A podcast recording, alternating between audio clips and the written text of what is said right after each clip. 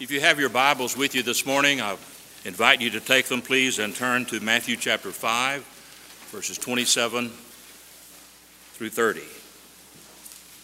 Matthew chapter 5, verses 27 through 30. We're working our way through the Sermon on the Mount, the greatest sermon that was ever preached by the greatest preacher who ever lived, recorded in the greatest book that was ever written, addressing some of the greatest subjects and ethical issues that you and I will ever face in life. Sermon on the Mount teaching us how to live our lives according to Jesus. Today we're looking at verses 27 through 30 and looking at the subject of lust and adultery.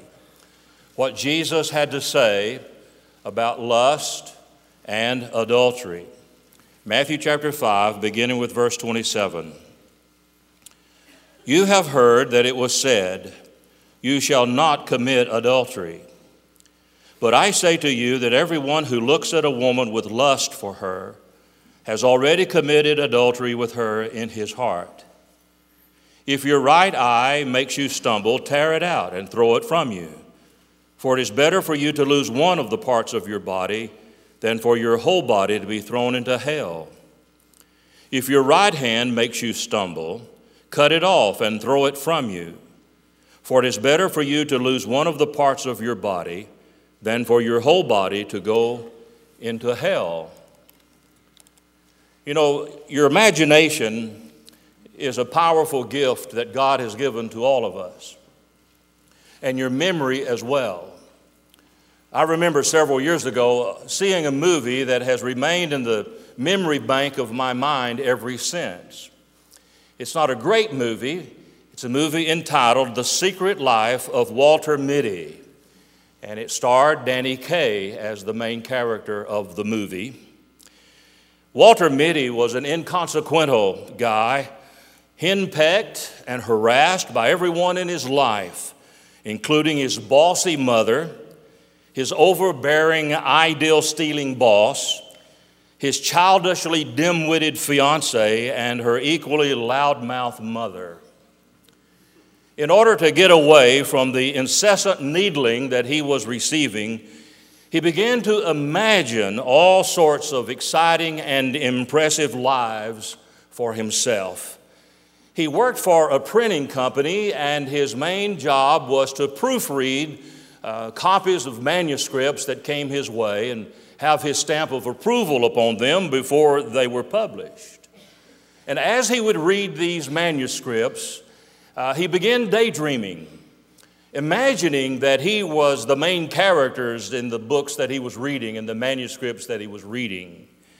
During this daydreaming time and imagination that was coming out of his mind, he dreamed, for example, that he was an airplane pilot and that he rescued the people in a very dangerous situation when the plane was about to crash. He was able to lead, uh, land the plane safely and save everybody's life or he was a famous surgeon that used his skills as a surgeon to save somebody's life, or a famous detective, or the captain of a ship that was in the middle of a storm while at sea and was able to save everybody's life. He just lived the lives of the people that he read about. There are times when my mind wanders and daydreams as well, and I'm sure that I'm not alone when it comes to this, that all of us do that that I imagine myself being somewhere else or being somebody else, doing something else than what I normally do in order to get my mind off of the mundane things that I have to deal with. Imagination is a wonderful gift from God. It is through imagination that artists develop wonderful new paintings, architects design interesting buildings, composers create beautiful music compositions. Poets and authors write prize winning novels and poems. Even Disney World is an entertainment empire built entirely upon imagination. Yet, all as good as imagination can be, sometimes imagination can be dark and dangerous. A wicked imagination can pervert the soul. Just imagine what kind of dark images writers like Edgar Allan Poe or Stephen King have done in writing their horror stories, or a man like Karl Marx who wrote the Communist Manifesto. The gift of imagination can be a good thing as well as a sinful thing when it comes to sexual thoughts. Back in 1976, Jimmy Carter was campaigning for the presidency of the United States. He was interviewed by All Things, a reporter representing the Playboy magazine. He said to this reporter that he had looked on a lot of women with lust and that he had committed adultery in his heart. Many people were shocked that a man running for the presidency of the United States would openly confess to lust and sensual fantasies. But most simply, thought that it was simply silly for an individual, uh, silliest thing that they had ever heard of in their lives, that they would think about looking upon another person, especially a man looking upon a woman in sexual fantasy and imagination that they were having a sexual relationship with them as being something that would be terrible and sinful. It is a fact that our society encourages promiscuity more than it did 70 years ago. We get bombarded with sexual messages from movies and television shows and books and music and, yes, even entertainments and advertisements. But sexual sin is not a 21st century development. It has been around a long time, and people in every generation have struggled with it. Living a pure life is difficult. Difficult today, but it's always been difficult. Throughout history, there have been cultures in which it was considered acceptable for a married man to have a mistress, or for a man to visit a prostitute, or for it to be assumed that two people living together were married. Well, Jesus had a lot to say about lust and adultery. And so I want us to examine what Jesus had to say about lust and adultery around three basic ideas, and these ideas are expressed for you and printed for you on your bulletin outline today. The three main thoughts that we want to examine has to do first of all with the commandment regarding adultery. And then for a few moments to look at the warning that Jesus gave regarding lust. And then, of course, finally, the protection regarding sexual purity. So let's begin looking at this first idea of the commandment regarding adultery. Notice what Jesus says in verse 27 You have heard that it was said, You shall not commit adultery. And having worked our way thus far through the Sermon on the Mount, we understand that what Jesus is referring to by saying, You have heard, is that which is recorded in what we call the Old Testament. In other words, he's referring us back to the Ten Commandments. You have heard in the Old Testament days, the Ten Commandments, that it was written and said, You shall not commit adultery. I believe that Jesus is reminding his readers and us especially that he did not come into the world as he expressed it in Matthew chapter 5 and verse 17 to destroy the law. Jesus didn't come to say, well, you don't, you don't have to be uh, uh, worried about the, the laws of the Old Testament days. You don't have to worry about keeping the Ten Commandments. They're obsolete, they're no longer relevant for today. Jesus did not come to do that. He said, I didn't come to destroy the laws or the prophets or to do away with them. I came to fulfill them. And so the laws regarding adultery and fidelity are still just as important and necessary and relevant today as they were when they were first given to Moses by the Lord on, the top of the mountain where he received them. The minister stands before the couple and he says to the man and to the woman, Do you take this woman or this man whom you hold by the right hand to be your lawfully wedded wife or husband? And will you live together after God's holy ordinance? And will you love each other, him or her? Comfort him or her, honor him or her, keep him or her in sickness or in health, and forsaking all others, keep yourself only unto him or to her, so long as you both shall live. And supposedly, the man and the woman whom the minister is performing the ceremony for will respond by saying yes, or yes, I will. And then the minister says, Do you have a ring to give as a symbol of the vow and the promise and the covenant that you've now entered into? And so they exchange rings And as they give rings to one another, he says to them that these rings are a permanent reminder of the vows which you have made. So every time we hear those words, we are reminded that matrimony is earth's most sacred relationship. The seventh commandment, thou shalt not commit adultery, reminds us of the highest relationship known to man. That relationship, that intimate relationship that exists between one man and one woman in a permanent relationship until death alone would part them. The Ten Commandments, that is, at least many of them, are stated negatively. You shall not kill, you shall not steal, you shall not commit adultery. If we were to rewrite them in a positive way, it would say, You shall allow an individual the right to live. You shall allow an individual the right to own possession. And you are to have marital fidelity for one another. The seventh commandment deals with all forms of immorality. What it says in a nutshell is that all sexual involvement outside of marriage, whether premarital or extramarital sex, is a grievous sin against Almighty God. Back in the 60s, we were told that the Ten Commandments, and especially this one, was out of date, old fashioned.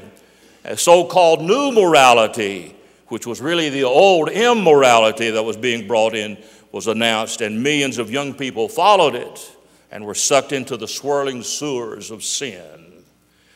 The Bible has a lot to say about sexual immorality and the need to be faithful to one another in your relationships. In addition to what Jesus said to remember, thou shalt not commit adultery, 1 Corinthians 10, verse 8 says, Let us not act immorally don't act immorally. He's talking about a sexual immorality here. In the book of Colossians, chapter 3, verse 5 says, Consider the members of your earthly body as dead to immorality, impurity, passion, evil desires, and greed, which amounts to idolatry. The word consider here is translated in other places. If you have the King James, it says mortify. Mortify the members of your earthly body. One translation renders it treat your body and these desires as though they were dead. In fact, the Amplified Bible says kill the desire to be immoral. 1 Thessalonians 4 3 says, This is the will of God, your sanctification. The word sanctification means to be set apart. What is God's will for your life? Sometimes I'm asked, what is, how do you know God's will for your life? Well, there are many things that the Bible is very clear about what God's will for your life and the word sanctification, that God's will for your life is to be sanctified. Well, what in the world does that mean, preacher? The word sanctified means you are set apart. That when you got saved, as the choir and Andre saying, you are redeemed. To be sanctified means that in your redemption, when God saved you, He set you apart from the rest of the world. You are in the world, but you are not of the world. You're not going downstream, you're going upstream against society and everything that the world would have you to say, hey, that's all silly and in the past and no longer relevant. The Bible says it's still relevant. God says it's still an immoral sin for you to live in an adulterous relationship. You shall not commit adultery. The Bible clearly states that.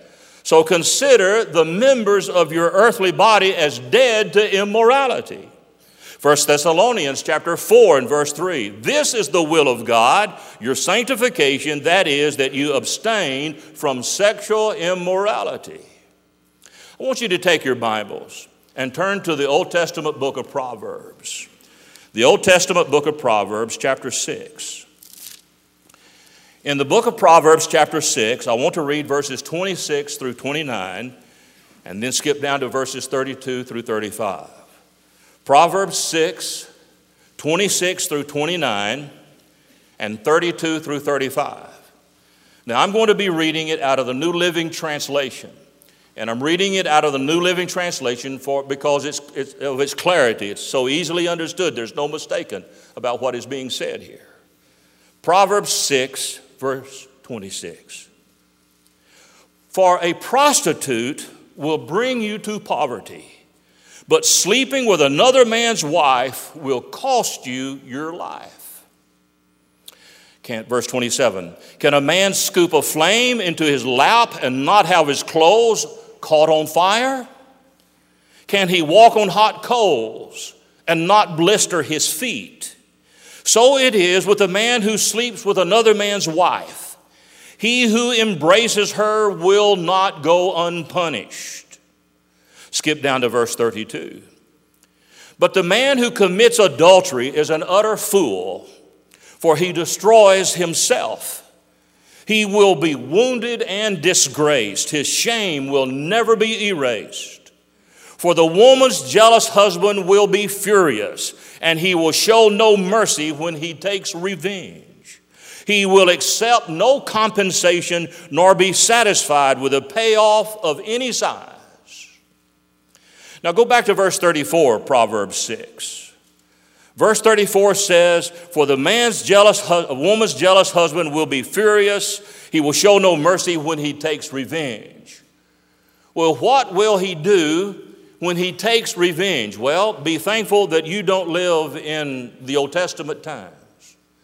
Deuteronomy 22 22 says, If a man is discovered committing adultery, both he and the woman must die. In this way, you will be purging Israel of such evil. So, for a man to commit adultery with another man's wife, the punishment would be capital punishment.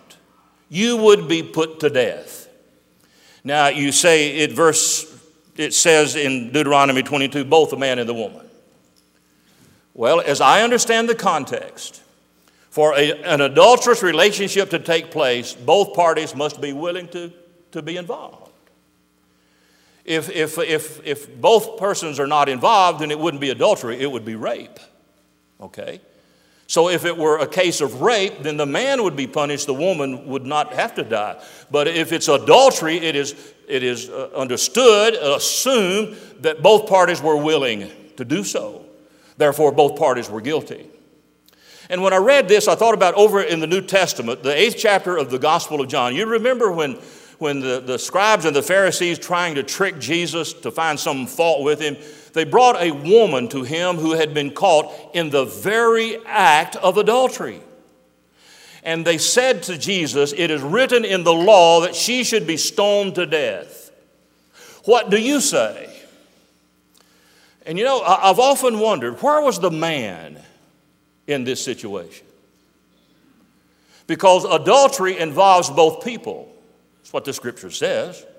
But where is the man? I, I, tend to believe, and the only conclusion that I could come up to, that this was a setup.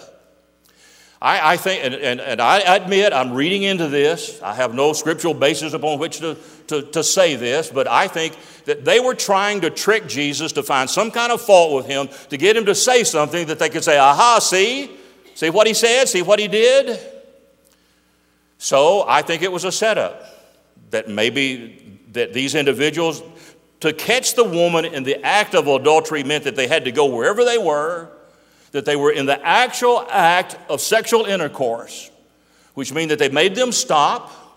They took the woman, but they left the man. Why? Just so that they could trick Jesus into saying something or doing something that he would not have done. The law said both of them were to die. So uh, it, he says, both die, both die. Let's go on. Hebrews 13 4. Marriage is to be honored by all, and husbands and wives must be faithful to each other. God will judge those who are immoral and those who have committed adultery. Do you remember Joseph in the Old Testament? When Potiphar's wife tried to seduce him, he refused to submit to her uh, advances. And his reasoning was this He said to her, uh, There is no one greater in this house than I am, uh, other than your husband. He has, that is, your husband, Potiphar, has withheld nothing from me except you, because you're his wife. How then could I do this great evil and sin against God? And Joseph refused to submit to her advances. Psalm 119:9 How can a young man keep his way pure by keeping it according to God's word? Proverbs 5:15 Be faithful to your own wife and give your love to her alone. Proverbs 6:32 The one who commits adultery with a woman is lacking sense. He who would destroy himself does it. Proverbs uh, he, uh, well, th- those are just verses of Scripture without repeating. Uh, we could go on and on and on, pulling out verse of Scripture after verse of Scripture.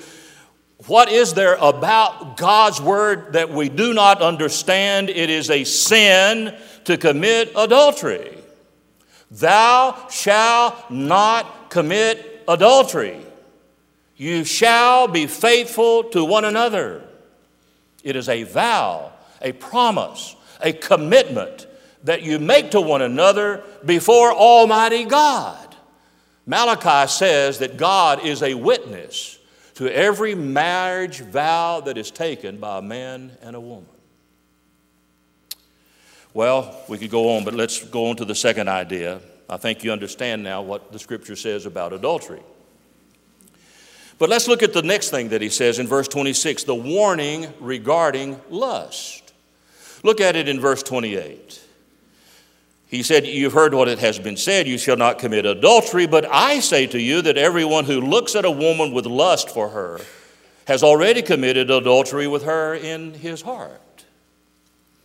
Now, the word lust, the word lust is what I call, or we call, an amoral word. That is, it's neither good nor evil. What determines whether it's good or evil is the content in which it is used. It's, uh, it's like money. M- money is amoral, it's neither good nor bad. The Bible does not say uh, that money is the root of all evil. That's one of the most misquoted verses of Scripture in all the Bible. Money is not the root of all evil. The Bible says it's the love of money that is the root of all evil. It's when a person just becomes obsessed and loves money, uh, like Ebenezer Scrooge, for example, in, the, in, in Charles Dickens' uh, Christmas Carol. He's, he's just obsessed with money, accumulating all that he can get. Get all you can, can all you get, sit on the lid and poison all the rest, is the philosophy that many people have toward money. That there are times in the Bible, places in the Bible where the lust is used in a good way. It's not always translated lust, sometimes it's translated as desire. For example, Jesus said to the apostles, I have been desiring to have the Passover feast with you. Was Jesus lusting? no. But in the Greek language, it's the same word that's translated lust. He could have said, it could have been translated, Jesus could have said, I've been lusting uh, to, to, to have the, the Passover feast with you. But what he meant was, I, I just, I long to be with you. I desire to be with you. On the other hand, the word lust is used in a sinful way. For example, in Romans 6:12 it says, "Therefore do not let sin reign in your mortal bodies so that you obey its lust." So there Paul is using the term to mean to take a normal God-given desire and use it in a way other than the way God intended it to be used. That's what lust in a wrong way is what makes lust sin. There's nothing wrong with sex, okay?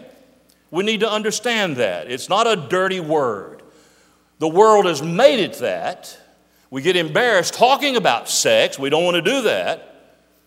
Did you know that there is a book in the Bible that we sometimes refer to as God's sex manual? Yeah. It's called the Song of Solomon. Boy, you read this, and watch all the teenagers now, they'll they'll go get a modern translation. But the Song of Solomon, contrary to what Charles Spurgeon said, that it is an allegory between Christ and the church, no, it's not. The book, the Song of Solomon, is God's sex manual to give you instructions on how the proper use of sex ought to be done. It's, it's, a, it's an X rated book in the Bible, and it's in the Bible, folks, and it's there. So God is not a sex killjoy. God gave sex as a blessing to be used. And as long as it is controlled and used in the way that God intends it to be, it's wholesome, it's holy, it's good to be enjoyed between a married man and a married woman, not a man and a man and a woman and a woman. And so, sex is great, it's good. But just like anything else that's good, it can get out of control. Water is good. We got to have water in order to live. We thank God for the rain. But a flood will kill you. A flood is when water gets out of control and overflows the banks of the streams and the rivers and floods and destroys everything. Water is great as long as it's controlled. Fire is wonderful. Boy, in the wintertime, we want a fire to keep us warm. We want a fire to cook our food. But you ask of people out in California of all the grass fires that is consuming hundreds and thousands of acres of land, fire out of control is a, de- a dangerous thing. Sex is a wonderful thing, but sex out of control is a dangerous thing, and it can destroy your life. James says in chapter 1 and verse 14, each one is tempted when he is carried away and enticed by his own lust. So it's, it's, it's what's in the heart that, that condemns a person. That's what Jesus said also in Matthew 5 28. Listen to what Jesus said in Matthew 5 28. You have heard that it was said, You shall not commit adultery, but I say to you that whoever looks on a woman to lust for her has committed adultery already in his heart. The word I is emphatic. In other words, um, he's talking to people who said, All of the rabbis and the scribes say this. Jesus said, I say this. You come to the end of the Sermon on the Mount, and the people went away in amazement because he spoke not as the prophets or the rabbis, but as the Son of God. He spoke with authority. You have heard it said, but I say to you. And then he said, Looks, looks. Whoever looks upon a woman with lust in his heart has committed adultery with her. The word look here doesn't mean a casual glance. You know, sometimes we can't help but be exposed to something without anticipation. As someone has said, you can't keep the birds from flying over your head, but you can keep them from making a nest in your hair. So, you know, God didn't, I didn't go blind when God saved me, you know. I can still look upon a person and, and appreciate their beauty.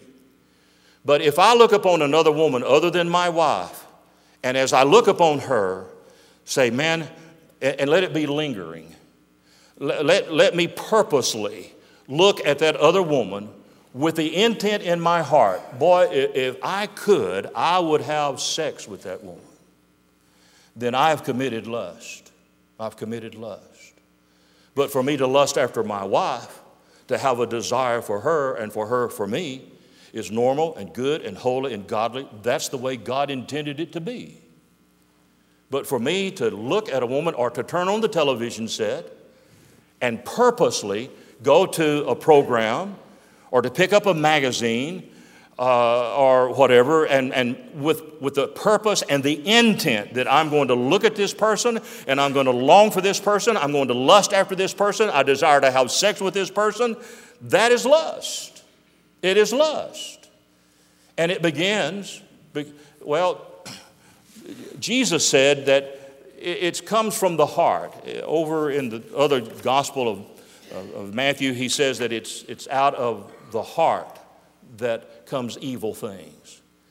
So when I look at a woman and glance at her and appreciate her beauty, okay, but, but don't linger and don't do it with the intent of wanting to have sex with that woman. And, and while I'm at it, ladies, women are just as guilty of lusting for men as men are for women. Uh, it's true. I mean, how, how else can there be adultery if both parties are not involved? So I know the Lord was addressing men, and we hammer the men on this all the time, but ladies, some of us, some of you, you're just as guilty as the men are, so don't just browbeat the men all the time. You women can lust after men too. Uh, that's what a prostitute is. A prostitute is a woman who longs for to have sexual relationships with other men. That's what it is. So the Bible is full of examples. Let me quickly, my time's running out here, but I need to go ahead with some other things. Uh, let me give you some examples. Eve lusted. She didn't lust after Adam. I mean, who else was there? there wasn't anybody else. But you remember in the third chapter of Genesis when she went out there to that tree and she saw the fruit, that it was good to make her wise. The word saw there means that she stared at it, she longed for it, she wanted it, and she took it. it says she lusted after the fruit of that tree. I, I, thinking this morning, I was preaching the sermon to myself, pacing up and down my office, and so forth, the thought struck to me in Genesis 3 6, it says, And she gave also to her husband who was with her. And I don't know why, I just, it just never dawned on me before those words that she was with him. She didn't take that fruit from the tree and go hunt him down in order to give it to him. She didn't go running after him and say, Hey, come with me and let me show you what this fruit can do for you. He was standing there with her. Why didn't he say something to her? Why didn't he remind her? Don't you remember God said, Don't touch that tree, don't eat from that tree? But he wasn't there. I mean, he was there, but he didn't speak up. Well, I won't charge you anything for that. Just, just hit me. Why? and then there was David, King David. He slew the giant, Goliath, but the giant of lust slew David. Walking on the top of his house, the flat roof that was there in the cool of the evening, looking down at Bathsheba, what in the world was she doing on the top of a building at night naked? Out in public. I mean, that's, that's what he saw. That's why he lusted after her. He looked down there. There's a naked woman on the top of that house. And he sent word, Who is she? Oh, uh, Uriah's wife. He sent for her. And being the king, I guess she felt like that she couldn't resist him, and so they committed adultery, and she got pregnant and ended up murdering his husband so that he could cover up the sin. And then you got old King Herod, Herod Antipas. Over in the 14th chapter of the Gospel of Matthew, he stole another man's wife. And she had a daughter, a beautiful daughter, and she danced provocatively in front of him. And the Bible says she pleased him. Was she strip teasing? She was doing some type of a sinful dance. And he, he lusted after her. And he, he, he said to his wife, whom he had stolen from his brother, and married her, adulterous relationship. And she said, he said, I'll give anything in the world to you, half of my kingdom, if you'll let me have your daughter. And she said, I want John, the head of John the Baptist. And so a Baptist preacher lost his head at a dance.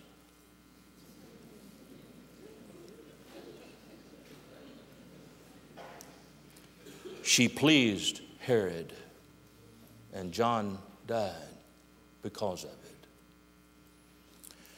Well, I need to finish this, so let's go to the third idea the protection regarding sexual purity. Because he says in verse 29 and 30 some very difficult things to understand. If your right eye makes you stumble, tear it out, throw it away. It's better to lose one eye than to go into hell with both. If your right hand makes you stumble, cut it off. It's better to go without it than to go into hell with both hands. What's he saying here? Three or four things on your outline. First of all, take radical steps now to guard your heart. Now, I, I don't think that what he says in verse 29 and 30 should be taken literally. I think this is a metaphor, and, and I'll tell you why. If I were to cut off my hand, say that I did something with my hand, and say if I, I maybe I had a sexual relationship with a woman, cut off my hand, is that going to stop me from being an adulterer? No. You can cut off both my hands. You can cut off both my feet. But it's my mind and my heart that's the problem, not my hands. It's not my hands, it's not my feet, it's my heart. That's where the sin comes from. Matthew 15, 19, this was the verse that I was looking at for a while ago. It says, Out of the heart comes evil thoughts, murder, adultery, fornication. Adultery is, is a sexual relationship between a married man and somebody else other than his wife. Fornication is, is sexual relationship with anybody without the benefit of marriage. One of the major problems that's confronting our society today is cohabitation where couples live together without the benefit of marriage. And they, and they enjoy the sexual relationship with ever, either going to a justice of the peace or to a judge or to a minister and be legally and morally married. You say, well, it's just a piece of paper. Well, I'll tell you what you do. You go down to one of the banks here in our city and you, you say, I want to I wanna take out a loan and I, I, I want to I wanna buy a house. I need $300,000, whatever house cost. And uh, they say, okay, we'll, you've got good credit. We'll, we'll, we'll loan you the money. He pulls out a piece of paper and he says, sign right here. Oh, no. No, that's just a piece of paper. That's all that is. I don't, I don't have to, I want the money, but you, I'm not going to sign that piece of paper. I'm not going to sign that contract. Well, you're not going to get the money. There's not a, there's not a bank uh, in, in this town, in this world, that'll loan you any amount of money without you signing a contract saying, I'll pay it back. So, what do you want to do? You want to enjoy the pleasures of sex without commitment? Guard your heart now. Now, not later. That's what it says. Take radical steps now to guard your heart. When tempted to pick up a lustful magazine, respond to it like, like an amputee. Like, the word like is a metaphor, not literally, but like it. Just, just no, I got a nub on my hand. Not gonna do that. Got a patch over my eye. Number two, take responsibility for your actions. Some have said this is there, there isn't much that I can do about it. Oh, yes, there is. You don't have to look at that movie. You don't have to look at that magazine. You don't have to keep on looking at that woman to lust after her or that man to lust after him. You can choose to stop.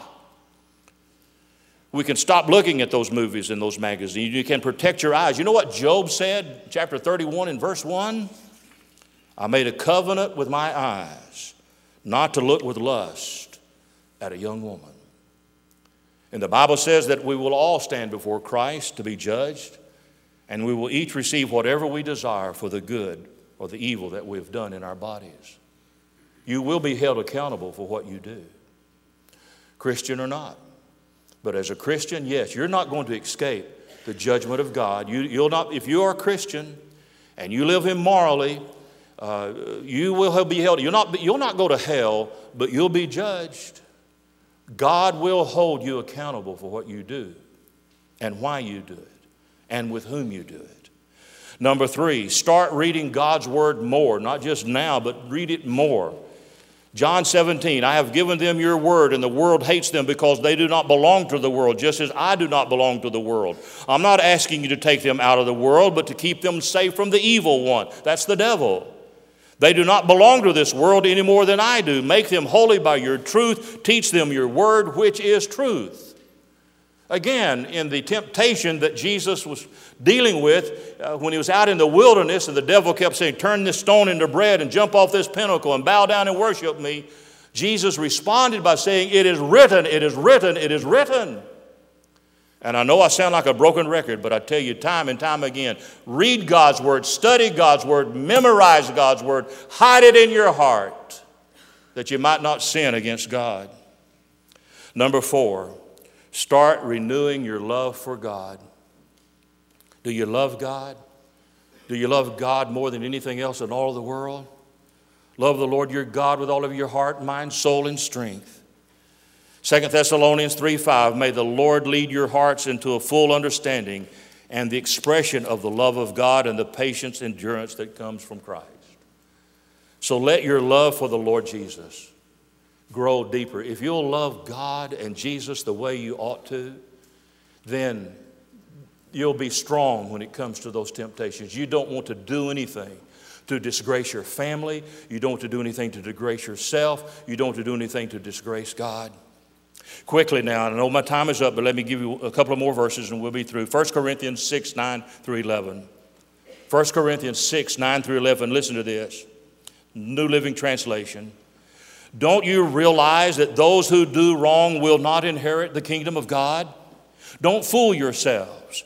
Those who indulge in sexual sin and who worship idols or commit adultery or, or male prostitutes or practice homosexuality or are thieves or greedy people or drunkards or are abusive or treat people, none of these will inherit the kingdom of God.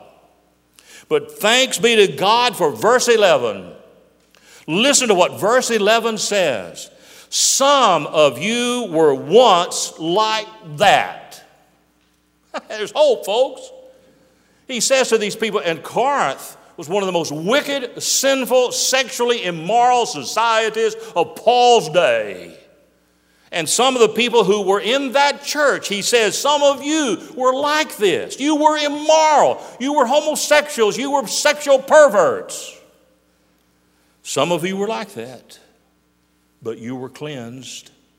You were made holy you were made right with God by calling on the name of the Lord Jesus Christ and by the Spirit of our God. Praise God for salvation. Praise God for redemption. There were some like you. You were that way. But God saved you, and God changed you. And there's hope for you today. Go back to a moment in your mind, and I promise you I'm through with this one not ministerially speaking, okay? The eighth chapter of John's Gospel, when this woman who was caught in the act of adultery was brought to Jesus. And um, he knelt down and he wrote something in the sand. We don't know what it was. I hope someday we'll find out what it was. We don't know what it was. But Jesus just stooped down and he wrote something in the sand. And when he looked up, everybody was gone. All of the accusers were gone. Nobody standing there but the woman. And Jesus said to her, Where are your accusers? She said, Lord, there are none. And he said, Then I condemn you not either. I don't condemn you. Go and sin no more. And if there's anything that I could leave you with, it would be the words of Jesus. If you're here today without Jesus Christ as your personal Lord and Savior, you need to be saved. You need to be willing to admit to Jesus that you are a sinner and that Jesus died for you and that you would repent from, of your sins, which means that you would turn from your sins and that you would turn to Jesus and you would ask for forgiveness and you would commit Jesus to, uh, to Jesus and invite him into your heart, just as that man and that woman would stand before a minister and say, I take you as my wife, I turn my back on all other women, I'm not going to be with anybody else from you from now on until the day I die or the day that you die. She does the same thing with him. That's what you do. You say to Jesus, I'm turning my back on the world and I commit myself to you and I receive you as my Lord and as my Savior. Now, if you are here today and you are a Christian, but you've been living a sinful life, you've been going down this broad and, and, and, and, and wide way uh, and, and you know that, that you are a Christian, you know in your heart beyond a shadow of a doubt that you're saved, but you've been, been having evil thoughts, you've been maybe even committing adultery in your heart, there's hope for you. You don't have to be saved all over again, but it's just like what I've told you before. If I were to fall down and break my arm, I will be in misery until I get that arm set. Once the arm is set, it can heal and it can be useful again. When you sin as a Christian, it does not destroy your relationship with God, but it does mess up your fellowship with Him. Just like I told you before, you told those story about the man who got angry with his wife, got an argument, he hauled off and slapped her. Slapped her. Didn't see her for three days. On the fourth day, he could see her just a little bit out of this eye. It didn't destroy the relationship. They were still husband and wife. But boy, it sure messed up the fellowship. And the same thing is true about you and God. You're His child, you belong to Him. But if you harbor sin in your heart, it'll mess up your relationship, your, your fellowship with Him. If you regard sin in your heart, He's not going to hear you when you pray. So, what do you do? You get down before God and you say, God, I'm your child. I messed up. I sinned. Committed adultery. I've lied. I've stolen, whatever it is you've done. And you say, God, please forgive me of that. He will. He's not going to throw you away. He loves you. He cares for you. He died for you. And He wants to have a good relationship with you and a good fellowship with you. And you can have it if you just do what's right. Let's bow together. And so, Father, as we come now to this time of invitation, I pray that you'll not take my words, but your words, what I've tried to share with your people the best way that I know how. I pray, Holy Spirit, there'll be no confusion on anybody's part or mine as to what needs to be done this moment now as we come to this time of invitation. Holy Spirit of God, we can't do it without your convicting power and presence in our lives. So I wish that I could look into everybody's heart and life here today and make the decisions for them, but I can't, Lord. It's their decision. And I pray, Holy Spirit, that you'll bring conviction that you'll lead them to do what you want them to do today. May they have an open heart and a surrendered will to yours. And we'll thank you and praise you for it. In Jesus' name, amen. Let's stand, please. And if God is leading you to come, please, please.